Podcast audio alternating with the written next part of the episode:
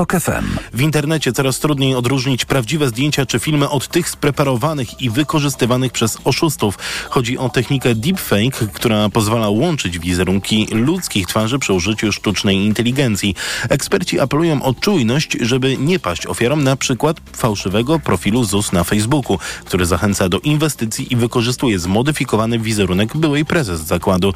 Jak chronić się przed takimi oszustami? Pytał Bartosz Kądziołka. Po pierwsze, jak mówi miejski rzecznik konsumentów w Łodzi Izabela Skomerska. To, co za pomocą sztucznej inteligencji można zrobić, powoduje, że musimy zmienić swój sposób myślenia w wielu przypadkach i przestać wierzyć w to, co widzimy bezkrytycznie. Po drugie, weryfikujmy źródła informacji, mówi Dominika Kaczorowska-Spychalska z Centrum Inteligentnych Technologii Uniwersytetu Łódzkiego. Sprawdzajmy wiarygodność samych autorów, czy ich znamy, czy mieliśmy już do czynienia z tymi materiałami i ich autorami, a może pozostają dla nas całkowicie anonimowi. I po trzecie, zwracajmy uwagę na szczegóły zdjęć czy filmów, które mogą świadczyć, że to deepfake. Chodzi o mimikę twarzy czy nienaturalny wygląd danej osoby bądź otoczenia. Bartosz Kądziołka, TOK FM. Górale boją się o przyszłość swoich turystycznych biznesów. Jeszcze jedna taka zima i pójdziemy z torbami, alarmuje tygodnik podhalański. Zmiany klimatu w górach są widoczne gołym okiem. Coraz łagodniejsze zimy z małą ilością śniegu są nie napawają optymizmem. Na fatalny sezon narzekają niektóre stacje narciarskie. To jednak nie tylko kwestia pogody, mówił w TOK FM prezes oddziału małopolskiego Polskiej Izby Turystyki Piotr Lastkowski. Ta zima nie była taka zła, jak się mówi. Natomiast e, no jakby wszystkie warunki dookoła, pogoda, ale też e, kwestia inflacji, kwestia tak naprawdę cen na stokach, powodują, że ten wypoczynek w górach w zimie do tanich nie należy. Coraz więcej ośrodków narciarskich korzysta ze sztucznego naśnieżania, to jednak generuje dodatkowe koszty i winduje ceny karnetów. Niestety karnety tańsze nie będą i tu przestałbym się w ogóle łudzić. Ceny energii, które są tak naprawdę chyba głównym kosztem działalności e, operatorów wyciągów narciarskich, no, poszły w górę i raczej bym się spodziewał jednak tego kierunku tylko w jedną stronę. Do tego dochodzą e, coraz wyższe koszty pracy. Tak naprawdę bardzo duże trudności ze znalezieniem ludzi do pracy. Pogoda krzyżuje także plany przedsiębiorców w Sudetach. W ten weekend w Jakuszycach, które słyną z idealnych warunków do uprawiania narciarstwa biegowego, miał się odbyć 48 KGHM Bieg Piastów. Z powodu braku śniegu impreza została jednak odwołana. Kolejne informacje w TOK FM o 11. Ich nie odwołamy. Teraz prognoza pogody. Pogoda. Dziś najwięcej słońca powinno być na zachodzie kraju, natomiast na wschodzie sporo chmur i tam możliwe są słabe opady deszczu. Niedziela zapowiada się na bardzo ciepłą. Termometry wskażą od do, do 15 stopni, a lokalnie nawet do 16 stopni. Najchłodniej na północnym wschodzie, tam w najcieplejszym momencie dnia temperatura wzrośnie do zaledwie 6-7 stopni. Wiatr będzie umiarkowany i porwisty, południowo-wschodni. Radio TOK FM. Pierwsze radio informacyjne. Nagłe zastępstwo.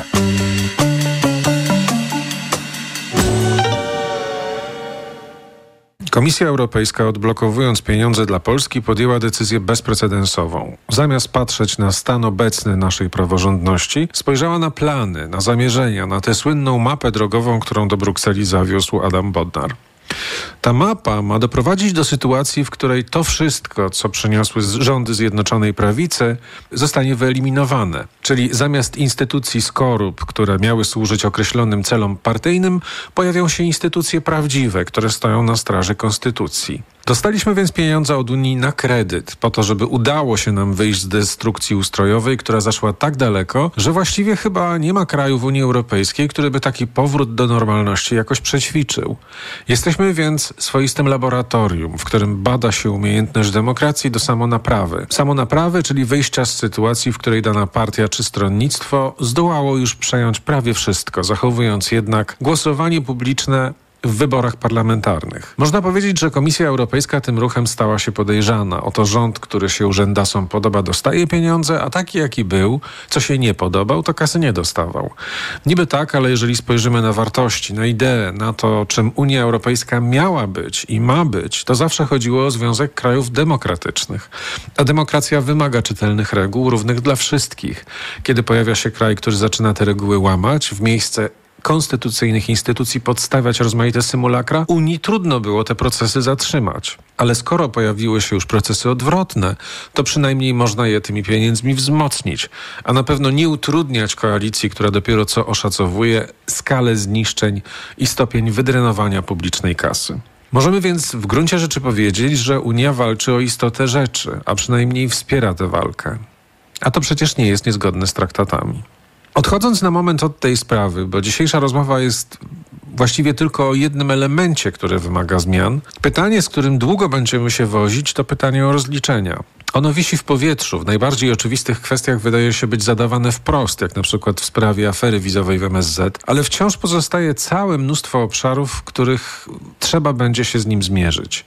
I ta rozmowa jest właściwie bardziej o tym. Na dobrą sprawę to jest chyba najbardziej fascynujący aspekt całej historii z rządami Zjednoczonej Prawicy. Nie ci, którzy tak bardzo kochali Jarosława Kaczyńskiego, bo ci bardzo często znaleźli się w sytuacji poszkodowanych, nawet jeśli tego jeszcze nie wiedzą, ale ci, którzy dostrzegli w tych rządach szansę. To jest prawie jak epidemia. Każdy zna kogoś, kto wpadł te, w te tryby i poszedł na przykład do pracy w TVP, chociaż na dobrą sprawę wcale nie musiał, a właściwie to odchodził z zawodu, ale akurat dobrze płacili, więc po co odmawiać.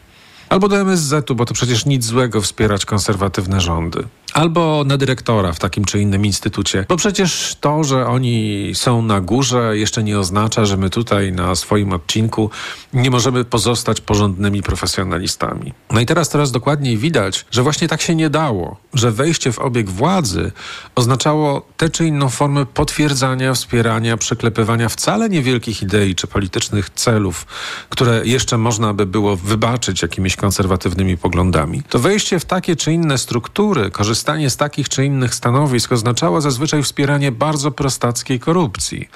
To nie poglądy ani tak zwany pomysł na Polskę budzi dzisiaj największą odrazę, tylko zwykła chciwość. Tych, którzy w zasadzie wcześniej wydawali się całkiem sensowni. Może i konserwatywni, ale przytomni, w kontakcie z rzeczywistością. Właściwie największe wyzwanie przed nową władzą, jeśli naprawdę chce być demokratyczna, to przekonanie na powrót ludzi, że awans leży w zasięgu ich możliwości, jeśli będą naprawdę chcieli i umieli, jeśli będą merytoryczni i oddani pracy. Bez tego, bez tej zmiany, to wszystko ma dużą szansę się powtórzyć. Nagłe zastępstwo. Jakub Janiszewski przy mikrofonie, a Państwa i moim gościem jest Bartłomiej Starosta, sędzia Sądu Rejonowego w Sulęcinie, a także członek Stowarzyszenia Justitia. Dzień dobry. Dzień dobry, dzień dobry panie redaktorze, dzień dobry Państwu. A będziemy rozmawiali o Krajowej Radzie Sądownictwa i o tym, w jaki sposób i dlaczego w ogóle trzeba e, naprawić sytuację w tejże Radzie i czym ta Rada się stała po 2018 roku. Czyli tak jakbyśmy mieli się zastanowić nad tym, co to jest. Czy to jest część władzy sądowniczej, czy to jest władza administracyjna? Na pewno to nie jest e, egzekutywa. Co to jest? Nie, można powiedzieć, że to jest e, taki organ, który e, zapewnia współpracę i współdziałanie władz w zakresie powoływania sędziów, ponieważ w skład Krajowej Rady Sądownictwa w Polsce obecnie wchodzi przedstawiciel prezydenta Rzeczypospolitej Polskiej, przedstawiciele e, parlamentu, czyli e, dwóch senatorów, czterech posłów, e, jak również przedstawiciele władz, władzy sądowniczej, czyli no, mówiąc w skrócie sędziowie. Więc, ja więc oni wszyscy, można powiedzieć, że współdziałają, czy powinni współdziałać w jednym dobrym celu wyboru jak najlepszych sędziów. Czy ja rozumiem, że w gruncie rzeczy ta największa moc Rady to jest taka moc, powiedziałbym, przeglądu kadr i dopuszczenia konkretnych osób z konkretnymi kwalifikacjami do tego zawodu. Można tak powiedzieć, ale ja bym jednak e, tę kompetencję stawiał na drugim miejscu, ponieważ to jest kompetencja można powiedzieć, że pierwszoplanowa, ale w łatwych i dobrych czasach. Natomiast e, wtedy, kiedy czasy są trudne, tak jak mieliśmy przez ostatnie 8 lat, to prawdziwa Krajowa Rada Sądownictwa e, powinna reagować i powinna właśnie dbać o niezależność sądów i niezawisłość sędziów i reagować na każdy, każdą próbę zamachu na właśnie te wartości. Czy robiła to? Bo pamiętajmy o tym, że to było rozłożone w czasie. To wszystko, co się działo z polskimi sądami, zaczęło się od Trybunału Konstytucyjnego. Kiedy się pojawił problem tak zwanych sędziów dublerów. Czy ona w ogóle mogła się wypowiadać odnośnie trybunałów? Czy też zajmuje się tylko sądami? Szczerze mówiąc, nie pamiętam, żeby wtedy zabierała głos y, KRS w sprawie Trybunału Konstytucyjnego. Y, uważam, że powinna zabierać głos, ale y, no, nie wykluczam, że, że to mi umknęło. Na pewno powinna i no bo to też jest mm, to też jest element wymiaru sprawiedliwości. No, Trybunał Konstytucyjny jest bardzo ważnym organem konstytucyjnym. Pamiętamy, że w 2017 roku jakby pytanie o funkcjonowanie, dalsze funkcjonowanie Krajowej Rady Sądownictwa jakby stanęło wprost na agendzie. Słynne prezydenckie weto, które miało teoretycznie stanowić jakiegoś rodzaju gest wobec protestujących obywateli. Wtedy chodziło, zdaje się, o to, żeby e, w ogóle wygasić kadencję całej Rady e, i wybrać ją ponownie. E, co i tak się w koniec końców jednak wydarzyło w 2018 roku. Tak, ja pamiętam e, pierwszy projekt dotyczący KRS-u, projekt ustawy, jeszcze, który powstał w Ministerstwie Zbigniewa Ziobry. To było, zdaje się, w 2000 2017 roku. Ten projekt dotyczył wyboru, wyboru członków Rady, tej, sędziowskich członków Rady. I ten projekt nie był przez nasze Stowarzyszenie Sędziów Polskich Justicja bardzo krytycznie oceniony, ponieważ chodziło tam między innymi o to, że sędziowie mieli wybierać sędziów w wyborach demokratycznych do, do KRS-u, czyli na, na te 15 miejsc sędziowskich. Y, I przełom nastąpił e, po, e, kongresie, po pierwszym kongresie sędziów polskich w Warszawie, który był we wrześniu 2017 roku. Wtedy no, ponad tysiąc sędziów spotkało się na kongresie i wyraziło swoją dezaprobatę w stosunku do tego, co już do tej pory zdążyło się wydarzyć w sądownictwie za, na, na skutek działań Zbigniewa Ziobry. E, I po, tej, właśnie po, po tym kongresie e, nastąpiła zmiana, jakby minister się obraził na, na tą krytykę i e, poszło, poszły działania jakby na, na ostro. Wtedy postanowiono e, skrócić kadencję KRS-u. Przyjęto taką e, koncepcję, którą wywiedziono e, z przepisów Konstytucji, że wszyscy członkowie sędziowscy KRS-u powinni mieć jedną wspólną kadencję. W związku z tym, że te kadencje się w jakiś tam sposób do tej pory mijały, bo interpretacja była zupełnie inna, to no, w, ocenie, w ocenie ministerstwa zaszła potrzeba wygaszenia kadencji dotychczasowych członków e, sędziowskich KRS i powołania zupełnie e, nowej KRS z częścią sędziowską, z tą piętnastką sędziów wybranych już niezgodnie z konstytucją, bo nie przez sędziów, a przez parlament. Ale to był e, projekt, który ostatecznie został przez pre prezydenta zawetowany, bo mówimy o 2017 roku, prawda? W 2018 jednak w pewnym sensie do takiego wygaszenia Krajowej Rady jednak doszło. Tak jest. W ponownej próbie.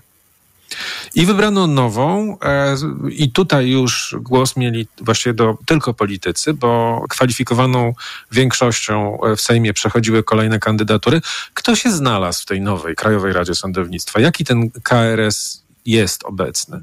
E, Neo-KRS, która pierwszą kadencję rozpoczęła e, chyba w marcu czy kwietniu 2018 roku, e, bo przypominam, że już mamy kolejną kadencję tego e, organu, e, znaleźli się, znalazły się różne osoby, również znane mi wcześniej, między innymi Rafał Puchalski, który był sędzią Sądu Rejonowego, ale był delegowany do Ministerstwa Sprawiedliwości przez Zbigniewa Ziobrę i on po opuszczeniu, po zakończeniu delegacji w ministerstwie uzyskał różnego rodzaju benefity, czyli został został prezesem Sądu Okręgowego w Rzeszowie i delegowanym do Sądu Apelacyjnego w Rzeszowie, a jednocześnie właśnie go wybrano, wybrano do NeoKRS-u. I to jest bardzo ciekawy w ogóle przykład, ponieważ ten sędzia, no, to jest bliski kolega Łukasza Piebiaka, byłego wiceministra sprawiedliwości, który sam siebie nazywał wice Ziobro.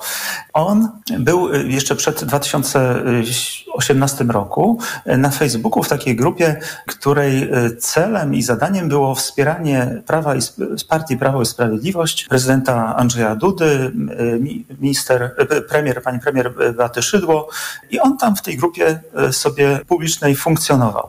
No, ja to często podnosiłem publicznie, pytałem o to. On twierdził, że to jest żaden problem, że on był w różnych grupach, no jakoś nigdy tego nie udowodnił. Więc no, taka osoba, która była w, jakby w sposób dosyć wyraźny, prezentowała swoje poglądy polityczne, trafiła do neokRS-u i nawet ten, ten sędzia został przewodniczącym Komisji do Spraw Etyki Sędziowskiej i sędziów i asesorów sądowych. Więc no, jest to w mojej ocenie całkowicie wszystko postawione na głowie, ponieważ no, KRS ma również dbać o apolityczność sędziów, a sędzia w, ta, w tak, tak znacznie sposób upolityczniony uzyskał rekomendacje do tego organu, a nadto uzyskał prawo do decydowania o tym, który sędzia czy asesor sądowy narusza zasady etyki, również w zakresie upolitycznienia, a który nie. Jest to jeden, jeden z przykładów, no, który można było, o którym można było dużo szerzej mówić, ponieważ jeszcze może tylko dodam, że, że ten sędzia został też rekomendowany przez ten organ do Izby Dyscyplinarnej Sądu Najwyższego, czyli tego nie sądu, tego, tego organu, który został zlikwidowany ostatecznie jako niezgodny z konstytucją, a następnie został rekomendowany i nominowany na stanowisko sędziego Sądu Apelacyjnego Rzeszowie, po czym otrzymał funkcję prezesa tego sądu. Więc szybki awans z najniższego szczebla sądownictwa powszechnego, z sądu rejonowego na najwyższy szczebel sądownictwa powszechnego, czyli do sądu apelacyjnego w ciągu, no w bardzo krótkim czasie. Jeżeli byśmy mieli, bo z tego co wiem, w 2018 roku KRS, Krajowa Rada Sądownictwa i takim pomysłem przy tej nowelizacji była właśnie, było właśnie wzmocnienie społecznej kontroli nad pracami Krajowej Rady Sądownictwa i te obrady miały być prezentowane w internecie, to znaczy miały być streamowane. I rozumiem, że są, czyli że w gruncie rzeczy to jest dość proste, żeby obejrzeć w jaki sposób ten NeoKRS pracuje i co się dzieje podczas kolejnych posiedzeń, tak? Tak, od 2018 roku, jeszcze chyba za, za, na końcówce kadencji starej, starej KRS rozpoczął się streaming. No ja regularnie oglądam te posiedzenia, staram się wyłapywać różnego rodzaju ciekawostki. I no można tak powiedzieć, że, że jest to dostępne, chociaż starsze na, nagrania archiwalne już nie są dostępne. Nie wiem dlaczego. Może po to, żeby utrudnić pełnomocnikom i stronom postępowań sprawdzanie, jak to rzeczywiście wyglądało i utrudnić możliwość kwestionowania statusu neosędziów. No właśnie ten status neosędziów to jest coś, co musimy tutaj wyjaśnić. Ja rozumiem, że tu chodzi po prostu o tych sędziów, którzy przeszli przez pozytywną weryfikację Krajowej Rady Sądownictwa w tym kształcie, w jakim ona działa od 2018 roku przez kolejne kadencje. Ilu ich było w sumie? W sumie neosędziów do tej pory było około 3000, przy czym my jako stowarzyszenie rozróżniamy tutaj osoby, które nie miały innego wyjścia, tylko musiały jako osoby, które zakończyły szkołę sądownictwa i prokuratury, musiały w określonym terminie zgłosić się na, miejsc, na miejsca asesorskie i wolne miejsca asesorskie i później sędziowskie. I rozróżniamy osoby, które po prostu postanowiły w tym okresie zrobić karierę w łatwy sposób, ponieważ no jak, jak wiemy, no, KRS jest organem, który został zakwestionowany przez europejskie trybunały jako zgodny, zgodny z zasadami praworządności. Wielu sędziów, porządnych sędziów powstrzymuje się już od kilku ładnych lat od udziału w tej procedurze, ponieważ te, ci sędziowie nie chcą narażać obywateli, stron postępowania na to, że, że orzeczenia, które będą wydawane przez, będą wydawane w ich sprawach przez właśnie taką, taką osobę neosędziego, no, będą mogły być kwestionowane i nie będą, no, nie będzie pewności co do tego, czy one są ostateczne i sprawa na 100% jest zamknięta. Rozróżnienie osób, które nie miały innego wyjścia, e, tylko musiały zgłosić się do tego nielegalnego organu, e, aby kontynuować e, swoją drogę do zawodu sędziego i osób, które po prostu postanowiły w łatwy sposób przed NeoKRS uzyskać awans jest bardzo proste, ponieważ do tej pierwszej grupy należą przede wszystkim asesorzy sądowi, którzy później ubiegali się o nominację sędziowską i e, w tym e, zakresie procedura jest e, inna niż w przypadku awansów sędziowskich. W tej procedurze nie ma konkurencji. Jest jakby jeden asesor, który, który ubiega się o stanowisko sędziowskie i z nikim nie konkuruje. I każdy asesor jakby ma odrębną swoją sprawę. I Neokares rola Neokares jest tutaj e, nie, niewielka. Jest, jest, można powiedzieć, tylko, e, tylko e, taka formalna. Sprawdzane są, sprawdzany jest okres trwania tej asesury, no, również jakość orzekania i nic więcej. Natomiast jeśli chodzi o awanse sędziów, którzy już byli w zawodzie, są sędziami sądów niższego rzędu i chcą awansować do sądów wyższego rzędu, e, no tutaj, tutaj już mamy do czynienia z inną sytuacją, ponieważ są konkursy. E, jest, e, można powiedzieć, rywalizacja, więc tutaj rola neokaresu jest znacznie większa. Ona, oni muszą wybrać w swojej ocenie lepszego kandydata. No oczywiście bardzo różnie to wygląda i bardzo często gorszy kandydat wygrywał konkursy i dostawał, otrzymywał rekomendacje na OKRS-u, a następnie nominację od prezydenta.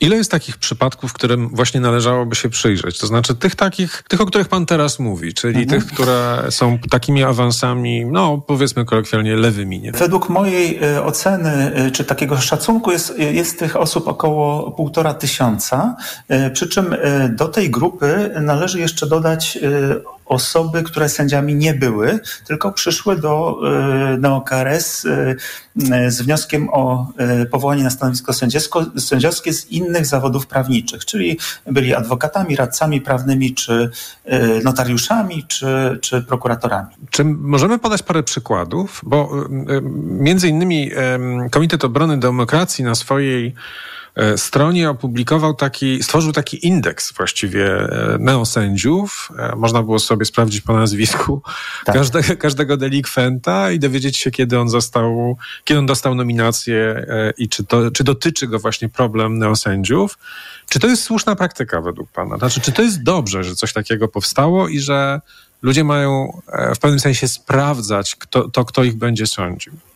E, uważam, że bardzo dobrze, że taka e, lista e, jest prowadzona, ponieważ no, z orzecznictwa Trybunałów Europejskich, jak również Sądu Najwyższego wynika, że ten obywatel, który trafi w swojej sprawie na neosędziego, może mieć problem ponieważ e, orzeczenie, które będzie wydane przez takie, taką osobę, e, no może być w przyszłości kwestionowane, może być e, wzruszane w związku z tym, że orzeczenia tego nie wydała osoba powołana na stanowisko sędziowskie zgodnie z prawem, ponieważ zgodnie z przepisami do powołania, prawidłowego powołania sędziego na stanowisko sędziowskie potrzebna jest, są, potrzebne są dwa elementy, czyli wniosek Krajowej Rady Sądownictwa i nominacja sędziowska.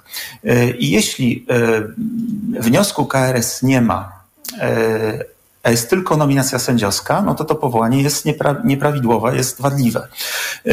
A jeśli neo-KRS nie jest legalnym KRS-em, a nie jest, no to mamy do czynienia, nie mamy tego wniosku prawidłowego, e, więc taki obywatel, który trafi na neosędziego ma problem. Dlatego powinien, każdy powinien sobie sprawdzić, jeśli ma sprawę sądową, czy jego sprawę prowadzi legalny sędzia powołany przed 2018 rokiem i którego nie ma na tej liście, czy może jest to jednak neosędzia i należałoby podjąć działania procesowe, takie jak wniosek o wyłączenie czy test niezawisłości, e, aby mm, doprowadzić do tego, żeby e, jednak taka osoba została wyłączona od orzekania e, w mojej sprawie i żeby, żeby jednak ta sprawa była rozpoznana przez sędziego prawidłowo powołanego. No a tych przykładów neosędziów no mógłbym mm, wymienić bardzo dużo. No, już mówiłem o sędzim Puchalskim, czyli sędzia Sądu Rejonowego w Jarosławiu, Wrocławiu e, został e, powołany na e, stanowisko sędziego sądu apelacyjnego w Rzeszowie, czyli skok o dwa stopnie. Anna Dalkowska, sędzia sądu rejonowego któregoś z trójmiejskich sądów. Ona była wiceministrem sprawiedliwości i, i jak sądzę, dzięki temu uzyskała rekomendację neokares na stanowisko sędziego Naczelnego Sądu Administracyjnego, a następnie nominację prezydencką, czyli przeskok z sądu rejonowego, czyli najniższego szczebla sądów powszechnych do Naczelnego Sądu Administracyjnego, czyli najwyższego szczebla sądów administracyjnych. Dalej możemy wymieniać wszystkich rzeczników dyscyplinarnych sędziów, czyli Przemysław Radzik z Sądu Rejonowego w Nowej Soli do Sądu Apelacyjnego w Warszawie. Michał Lasota z Sądu Rejonowego w mieście Lubawskim do Sądu Okręgowego w Elblągu, a następnie do Sądu Apelacyjnego w Warszawie. Główny rzecznik dyscyplinarny, bo to byli zastępcy, z Sądu Okręgowego w Warszawie do Sądu Apelacyjnego w Warszawie i ci wszyscy panowie, oprócz tego, że zajmowali się postępowaniami dyscyplinarnymi, czyli wszczynali postępowania dyscyplinarne w w przeważającej części niezasadne, to pełnili również funkcje prezesów czy wiceprezesów sądów. E, dalej, e, Dariusz Drajewicz, członek Neokaresu z Sądu Rejonowego w Warszawie do Sądu Apelacyjnego w Warszawie i też funkcje prezesów, e, delegacja do no, okay. mógłbym naprawdę okay. wymieniać ja godzinami. Słyszę, że ta lista może być długa, to spróbujmy wytłumaczyć słuchaczom, dlaczego te przeskoki były podejrzane. To znaczy, dla, y, jeżeli z sądu rejonowego ktoś ląduje w sądzie apelacyjnym, co by się musiało wydarzyć w jego karierze taki, takiego, żeby usprawiedliwiało czy uzasadniało to tego rodzaju awans? Bo rozumiem, że pomijamy tutaj sąd okręgowy. Tak jest. Ja jestem sędzią sądu rejonowego e, i e, apelacje od e, moich orzeczeń rozpoznaje sąd okręgowy. Z kolei orzeczenia w sądzie apelacyjnym są rozpoznawane apelacje od orzeczeń sądu okręgowego w pierwszej instancji. Więc to są, można powiedzieć, zupełnie y, inne sprawy.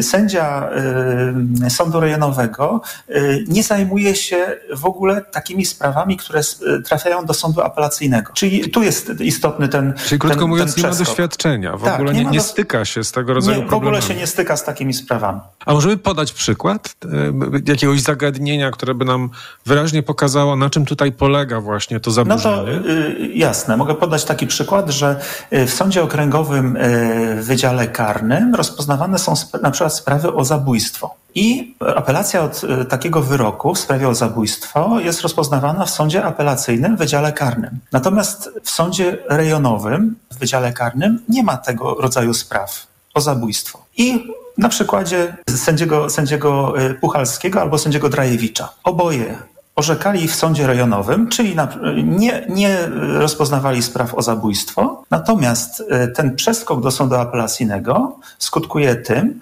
że teraz będą rozpoznawać apelacje od wyroków wydanych przez sędziów sądów okręgowych, doświadczonych, mimo tego, że sami nigdy w sądzie okręgowym w sprawach o zabójstwo nie wydawali orzeczeń. Czyli de facto będą decydowali o sprawach, o których... No na których się... się... nie znają i będą, mhm. y, y, będą kontrolować poprawność orzeczeń wydanych przez sędziów, którzy mają dużo większe doświadczenie, czy w ogóle mają doświadczenie w orzekaniu w, tak, w tego typu sprawach, a oni sami w w ogóle doświadczenia takiego nie mają. Czyli rozumiem, że to, co zrobiła NeoKRS, to jest jakby zaburzenie ścieżki zawodowej sędziego, ścieżki awansu i ścieżki jakby rozwoju zawodowego i intelektualnego w gruncie rzeczy. Dokładnie tak. Tak uważam, że jeśli, e, że droga sędziego e, powinna być taka, awansowa, że orzeka w sądzie rejonowym, e, ma jakieś doświadczenie, udaje mu się uzyskać awans do sądu okręgowego i jeśli orzeka w sądzie odwoławczym, no to ma do czynienia z, tymi, z takimi samymi sprawami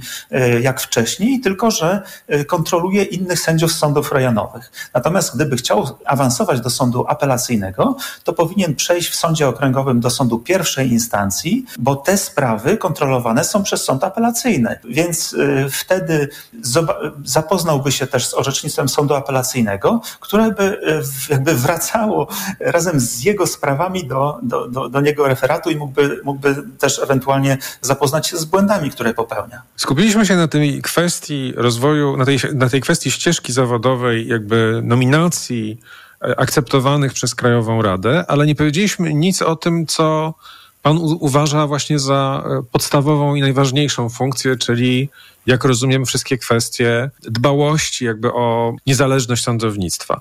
Tak. Czym poza właśnie takimi kwestiami jak nominowanie, nie wiem, partyjnych kolegów, czym zajmuje się KRS obecnie? Czym zajmuje się ten neo-KRS? No muszę tutaj podkreślić, że e, przez pięć lat funkcjonowania neokRS-u e, nie zajął się on ani razu sprawą niezawisłości sędziowskiej i niezależności, niezależności sędziów. E, wtedy, kiedy e, no, sędziowie tacy jak Tuleja, Żurek, Juszczyszyn, Gąciarek byli represjonowani właśnie przez tych rzeczników dyscyplinarnych, o których wcześniej wspominałem, to Neokares nigdy nie zabrał głosu. Można powiedzieć, że, że oni to wszystko akceptowali. Oni milczeli, ale to było, było takie milczenie akceptujące, ponieważ no, te osoby w różny sposób też się e, no, znają, przenikają. E, nie wszyscy może wiedzą, że, że biuro NeoKRS-u i biuro rzeczników dyscyplinarnych znajduje się w tym samym miejscu, w tym samym budynku, chyba tylko na różnych e, piętrach. Poza tym, jak już wspominałem, członkowie NeoKRS-u awansowali wszystkich tych rzeczników dyscyplinarnych, Schaba, e, Radzika i Lasotę, więc no tutaj też jest ten widoczny element współdziałania i, i wspierania. Więc przez te no już ponad pięć lat ten organ absolutnie nie spełniał swojej podstawowej funkcji, e, która jest e, wymieniona w Konstytucji, czyli stania na straży niezawisłości sędziów, niezależności sądów. E, wręcz przeciwnie, wręcz jak był taki przypadek konfliktu między sędzią Nawackim, a, czyli członkiem Neokaresu, a sędzią Juszczyszynem, dotyczący no, pozbawienia możliwości orzekania sędziego Juszczyszyna, to, to taki ciekawy kazus polega na tym, że sędzia Nawacki, czyli członek neokRS-u, zwrócił się z wnioskiem do neokRS-u o zajęcie stanowiska e, w tej sprawie. I neokRS Oczywiście zajęło stanowisko korzystne dla Macieja Nawackiego, czyli takie, że on postępuje prawidłowo, natomiast e, respektując e, orzeczenie Izby Dyscyplinarnej, natomiast nieprawidłowo zachowuje się sędzia Juszczyszyn, respektując orzeczenie Sądu Bydgoskiego przywracające je, przywracającego do, do orzekania. I żeby było ciekawiej, to e, Maciej Nawacki nie tylko złożył wniosek do neokRS-u w tej sprawie, ale również brał udział w głosowaniu i w dyskusji, czyli jakby rozstrzygał we własnej sprawie. No to jest skandaliczne, ale takich skandalicznych przykładów to mógłbym podać też tutaj dziesiątki. Głosowania na siebie w sprawach awansowych, te osoby jakby wyglądało to mniej więcej tak, że jedna osoba wychodziła, reszta głosowała za jej awansem, ona wracała, wychodziła inna osoba, pozostali głosowali za jej awansem, no to takie kółko kółko wzajemnej adoracji. Więc, więc tych działań polegających na dbałości o ochronę sędziów, ochronę ich niezawisłości nie było wcale, oprócz właśnie tak, takiego kazusu, że chroni, chroniony był członek tego, tego organu NeoKRS. Natomiast trochę się zmieniło w ostatnim czasie, ponieważ w związku z, ze zmianą, zmianami politycznymi, z wynikiem wyborów październikowych, pewne obawy mają, mają tak zwani neosędziowie, którzy zaczęli się organizować w zrzeszeniu, w stowarzyszeniu i i oczywiście tutaj NeoKRS znajduje czas i okazję i, i, chęć, aby te inicjatywy wspierać. I tutaj widać, że, że jakby oni też działają we własnej sprawie, ponieważ w NeoKRS-ie też są neosędziowie. Łatwo tutaj wymienić na przykład koleżankę byłego ministra Zbigniewa Ziobry, Dagmarę Pawełczyk-Woicką, która była sędzią sądu rejonowego i w NeoKRS awansowała na sędziego sądu okręgowego w Krakowie, teraz jest delegowana do sądu apelacyjnego. Dariusz Drajewicz, już wspominałem, y, Rafał Puchalski, oboje z sądów rejonowych do sądów apelacyjnych, Grzegorz Furmankiewicz, z sądu rejonowego do sądu okręgowego, pani Joanna Kołodziej-Michałowicz, z, również z sądu rejonowego do sądu okręgowego. Tak na marginesie jeszcze jej mąż, y, który był prezesem y, w ramach wymiany tej sześciomiesięcznej hurtowej prezesów. On też awansował a teraz jeszcze startuje do Sądu Najwyższego, więc to jest e, no, zatrważające, że jeszcze rzutem na taśmę można przyjąć, że w ostatnich dniach funkcjonowania czy miesiącach e, tego organu te osoby e, chcą jak najwięcej dla siebie uzyskać i dla swoich znajomych. Dagmara Pawełczyk-Wojicka, o której pan wspomniał, jest przewodniczącą Krajowej Rady Sądownictwa. Jakie ma kompetencje przewodnicząca tego organu? Przewodnicząca KRS ma funkcję przede wszystkim organizacyjną, czyli organizuje konkursy, e, prowadzi obrady, reprezentuje też e, ten organ, przedstawia informacje roczne w Sejmie, Senacie, no, głównie funkcja organizacyjna. No i jak ona się wywiązuje z tego? No ona zachowuje się tak, jakby, e, jakby nie było orzeczeń Sądu Najwyższego e, w sprawie na OKRS, nie było e, orzeczeń europejskich trybunałów. Dla niej istotne jest to, co, to, co powiedziano w Trybunale Konstytucyjnym Julii, Julii Przyłębskiej. Więc no tutaj widać ewidentnie, jak, jak politycznie działa ten organ, łącznie z, łącznie z jej, z przewodniczącą tego organu. No to się pokrywa, pokrywa z, z działaniami dotychczasowymi e, partii Zbigniewa Ziobry. To, to, to szło równolegle. Może mogę też taki podać przykład ustawy kagańcowej, która, która została uznana też za, za bezprawną i niezgodną z orzecznictwem Trybunałów Europejskich.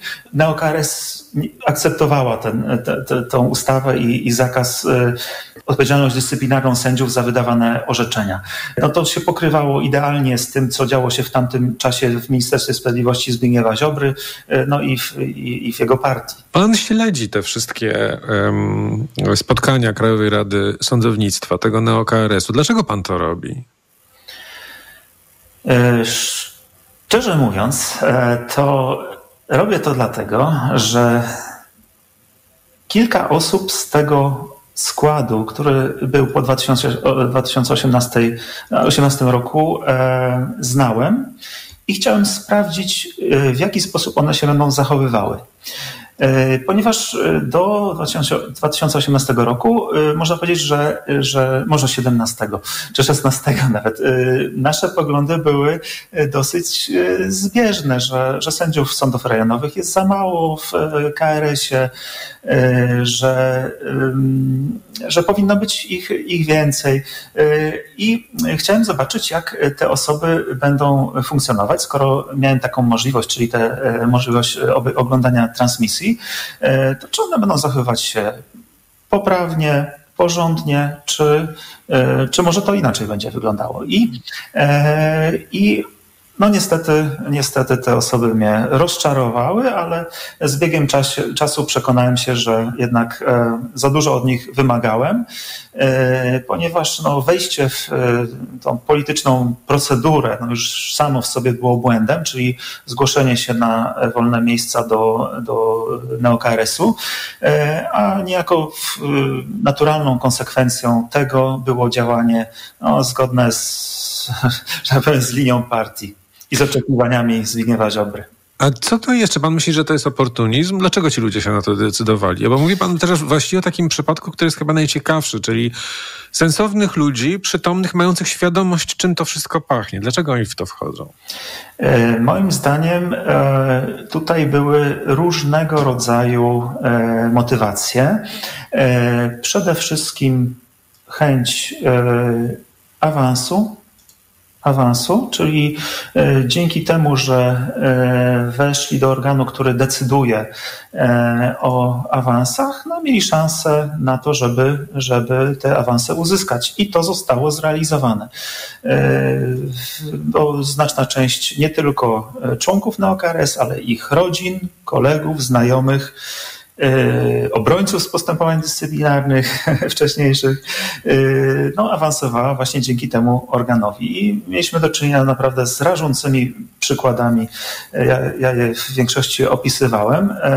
Awansów, które absolutnie nie były, nie były należne i w, normalnym, w normalnej sytuacji te osoby nigdy by takiego awansu nie, otrzymały. Inną y, motywacją, a może dodatkową motywacją w mojej ocenie było też zaangażowanie polityczne. Po prostu no, państwo stwierdzili, że że no to jest czas na zmiany. Ta ekipa polityczna oferuje zmianę no, która im, im odpowiada i w związku z tym, bez względu na to, czy to jest zgodne z konstytucją, czy nie, e, wchodzimy w to i realizujemy e, no, program partyjny. No, do tego można by było się e, do, to sprowadzać. No niestety tak uważam, bo, bo te zachowania polityczne widać też w mediach społecznościowych. No wystarczy prześledzić tweety Macieja Nawackiego, Jarosława Dudzicza, no to widać w jaki sposób oni są zaangażowani politycznie. Czy na przykład ostatnie z, z września zachowania Rafała Puchalskiego, który, o którym już wspominałem, który brał aktywny udział w kampanii w kampanii par, y, parlamentarnej y, on razem z, ze Zbigniewem Ziobro i z y, wiceministrem Marcinem Warchołem jeździli od sądu do sądu na Podkarpaciu i, i otwierali uroczyście windę, otwierali uroczyście wyremontowany budynek, który był oddany do, do użytku już kilka miesięcy wcześniej. No i tak padały tam również hasła partyjne, no takie jak, jak na, w w, na innych zupełnie e, partyjnych e, wydarzeniach, takie jak. E, jeżeli to tak jest, jeżeli to, co pan mówi, i rzeczywiście jest jakby dowodem na złamanie tej niezawisłości, jakby rezygnację, w pewnym sensie taką autokompromitację sędziego. Co się powinno z taką osobą wydarzyć?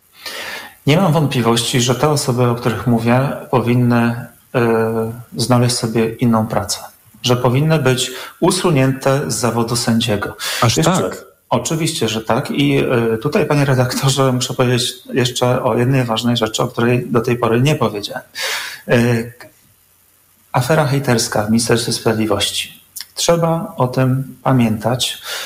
Znamy dialogi z grupy E, kasta, antykasta na WhatsAppie, e, które mówią na przykład nam wiele o tym, jak wyglądał konkurs, w cudzysłowie, do Sądu Okręgowego w Wieleniej Górze.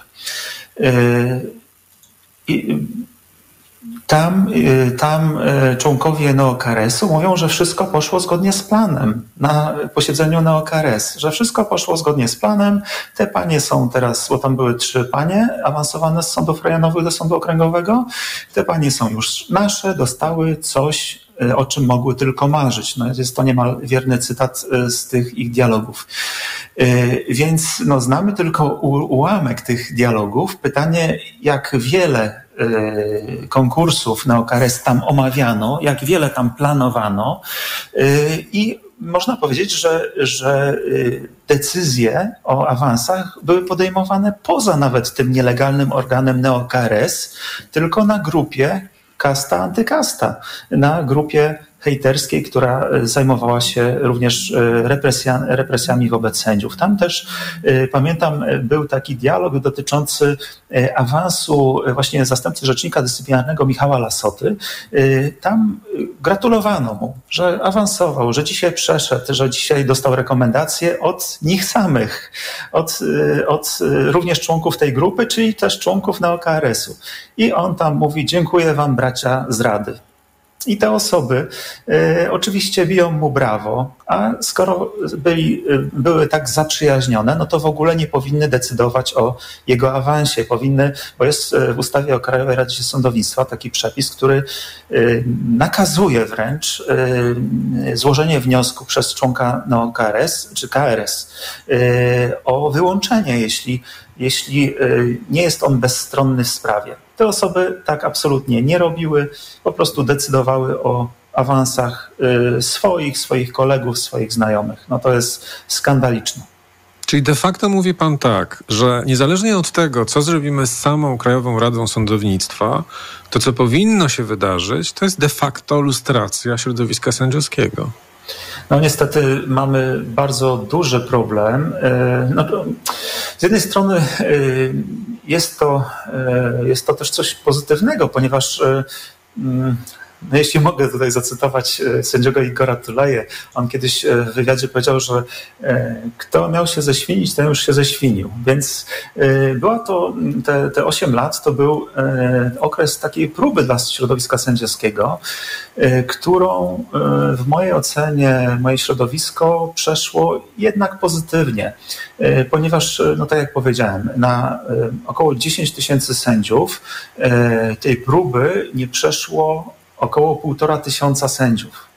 Te osoby nie powinny zgłaszać się o, po awans do, do sądów wyższego rzędu. Zrobiły to. No niestety E, oceniam to bardzo negatywnie. Uważam, że, że te osoby sprzeniewierzyły się e, przysiędze sędziowskiej, że, e, że właściwie to powinny być wszczęte postępowania dyscyplinarne we wszystkich tych sprawach, ale E, natomiast reszta, czyli no, załóżmy 8,5 tysiąca sędziów zachowało się e, w sposób prawidłowy i tutaj y, naprawdę y, ja jestem dumny, że jestem sędzią i że, że tak środowisko sędziowskie potrafiło w swojej większości się y, zachować. Natomiast inną kwestią jest pytanie, co z tymi neosędziami zrobić. No i oczywiście Stowarzyszenie Sędziów Polskich Justicja ma rozwiązanie bo no, też liczyliśmy się z tym, że, że ta potrzeba po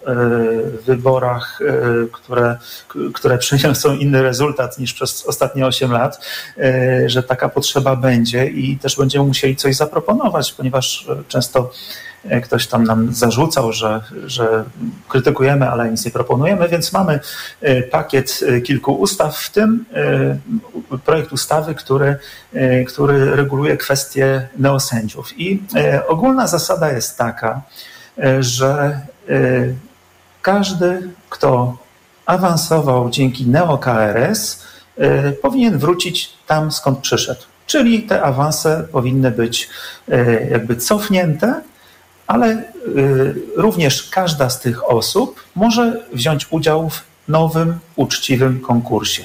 Uczciwym dlatego, że jak będziemy mieli już powołaną legalną, zgodną z konstytucją KRS, to, y, to w tych konkursach będą brali udział również sędziowie, którzy do tej pory powstrzymywali się, mimo tego, że mieli y, dobre wyniki y, orzecznicze, że mieli określony staż pracy, to oni nie brali udziału w tych Jasne, konkursach, ale... a teraz by mogli. Tak, ale to jest ta prostsza właściwie sytuacja. Pan mówi o rozwiązaniu, o konieczności działań bardziej radykalnych. To znaczy, że niektórzy z neosędziów powinni po prostu e, zostać wykluczeni z zawodu. Tak, przy czym tutaj powiedziałem o tym w kontekście przede wszystkim członków NeoKRS. Mhm. Członków NeoKRS, którzy, no tutaj nie mam żadnych wątpliwości, członkowie NeoKRS, rzecznicy dyscyplinarni, oni popełnili tyle e, deliktów, e, że, że tutaj no nie, ma, nie ma jakiejś łagodniejszej sankcji od, e, od wydalenia ich z zawodu i jestem przekonany, że, że tak się stanie i tak się musi stać. Natomiast, natomiast jeśli chodzi o te osoby, które zgłaszały się do, do, do awansów w ciągu ostatnich e, pięciu lat, e, no to mówię, że, że za samo zgłoszenie uważam, że postępowanie dyscyplinarne powinno być wszczęte, e, a jaka, a już sankcja, tutaj wachlarz sankcji jest szeroki. Myśli pan, że to się stanie? Czy że to jest taki postulat, który może się nigdy nie, nie ziścić? Myślę, że co, jeśli chodzi o, o tą pierwszą grupę, czyli członków NeoKRS i rzeczników dyscyplinarnych, to się stanie, ponieważ no, nawet teraz przecież ten organ nadal funkcjonuje. Oni nadal, dzisiaj też śledziłem ich obrady, nadal pracują, jakby nic się nie stało, rozdają te awanse no, nadal kontrowersyjne. No, mogę, jeśli mamy czas, to mogę wspomnieć, że dzisiaj, dzisiaj też był rekomendowany do, do sądu apelacyjnego e, sędzia, który od trzech lat jest sędzią sądu okręgowego, czyli bardzo krótko, jest neosędzią e, i była negatywna e, opinia kolegium sądu apelacyjnego w Łodzi, był, była negatywna opinia czy wniosek zespołu NeoKRS, a mimo tego siedmioma głosami ta osoba została rekomendowana do, na wolne stanowisko w sądzie apelacyjnym w Łodzi, ponieważ było sześć głosów wstrzymujących i nikt inny nie głosował. Więc właściwie jednym głosem taka osoba, która, e, która według wizytatora e, zajmowała się tylko łatwymi sprawami, popełnia różnego rodzaju błędy, nie powinna, wprost powiedział, że nie powinna e, awansować, bo to jest za wcześnie. No, wniosek w jej sprawie pójdzie do prezydenta o powołanie na stanowisko sędziowskie. Więc te osoby nadal pracują, pobierają bardzo duże pieniądze. Tylko przypomnę, że e, w ubiegłym roku e, przewodnicząca NeoKRS e, Dagmara Pawełczyk-Wojicka otrzymała, pobrała 236 tysięcy złotych diet samych diet. To jest, e, to jest dodatek do sędziowskiego wynagrodzenia. E, to budzi e, moje bardzo duże wątpliwości co do rzetelności wyliczania tych diet. Ja to próbuję sprawdzać, chociaż no, nie jest to łatwe, ale no, uważam, że jakaś instytucja też się powinna tym zająć, ponieważ to są rekordowe naprawdę kwoty. Wcześniej to było znacznie, znacznie mniej. 170 tysięcy, 160 tysięcy, a w ubiegłym roku pani właśnie koleżanka Zbigniewa Ziobry pobrała 236 tysięcy złotych. Trochę to przypomina historię z e, telewizją polską i zarobkami tamtejszych dziennikarzy. No, ale to, to są pieniądze bardzo zbliżone, bo jak dodamy do tego e, sędziowskie wynagrodzenie, to jak, jak wyliczyłem z samych diet, pani e, Pawełczyk-Wojicka otrzymywała miesięcznie 20 tysięcy złotych średnio. Hmm. Oprócz tego sędziowskie wynagrodzenie, powiedzmy, że sędziego sądu okręgowego w granicach 18 tysięcy, no to mamy e, prawie, prawie 40 tysięcy miesięcznie. A jednocześnie e, ta pani nie orzeka tyle, co, co każdy sędzia, bo jej przydział spraw jest zmniejszony. Więc no, jak się okazuje z ostatnich moich informacji, wynika, że oni liczą sobie e, te diety również za czytanie akt. Czyli sędzia, jak orzeka, e, taki przeciętny sędzia, taki jak ja, e, przygotowuje się do spraw, no ja mam gołe wynagrodzenie, natomiast oni nie orzekają tyle co ja, bo mają na przykład przydział e, spraw nie 100% jak ja, tylko 15 albo 25, a za czytanie akt e, w neokRS-ie w inne dni e, liczą sobie diety. Wpisują, że w tym dniu czytali, czytali e, akta osobowe czy akta spraw o awans i za każdy dzień tysiąc złotych. Hmm. Jak to się ma do zarobków przeciętnego sędziego w sądzie rejonowym albo okręgowym? E, sędzia e, z sądu rejonowego e, na początku kariery to myślę, że zarabia około 10 tysięcy złotych netto.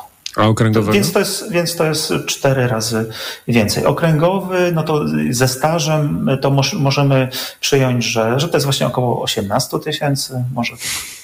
Dziękuję bardzo. Państwa i moim gościem był e, Bartłomiej Starosta, sędzia Sądu Rejonowego w Sulęcinie, członek Stowarzyszenia Justitia. Nagłe zastępstwo.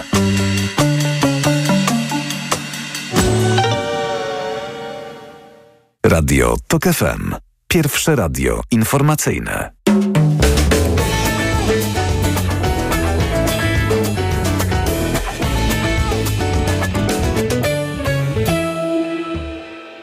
Reklama.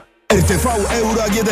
Uwaga! Tylko do wtorku. Euro Super Days. A w nich zyskaj kod rabatowy na kolejne zakupy. 50 zł za każde wydane 500 na cały asortyment. Z wyłączeniem produktów Apple, przedsprzedaży kart podarunkowych, sprzedaży towarów z dokumentem tax free i usług. A dodatkowo bestsellery w ekstra niskich cenach. I do czerwca nie płacisz. Do 40 lat 0%. RRSO 0%.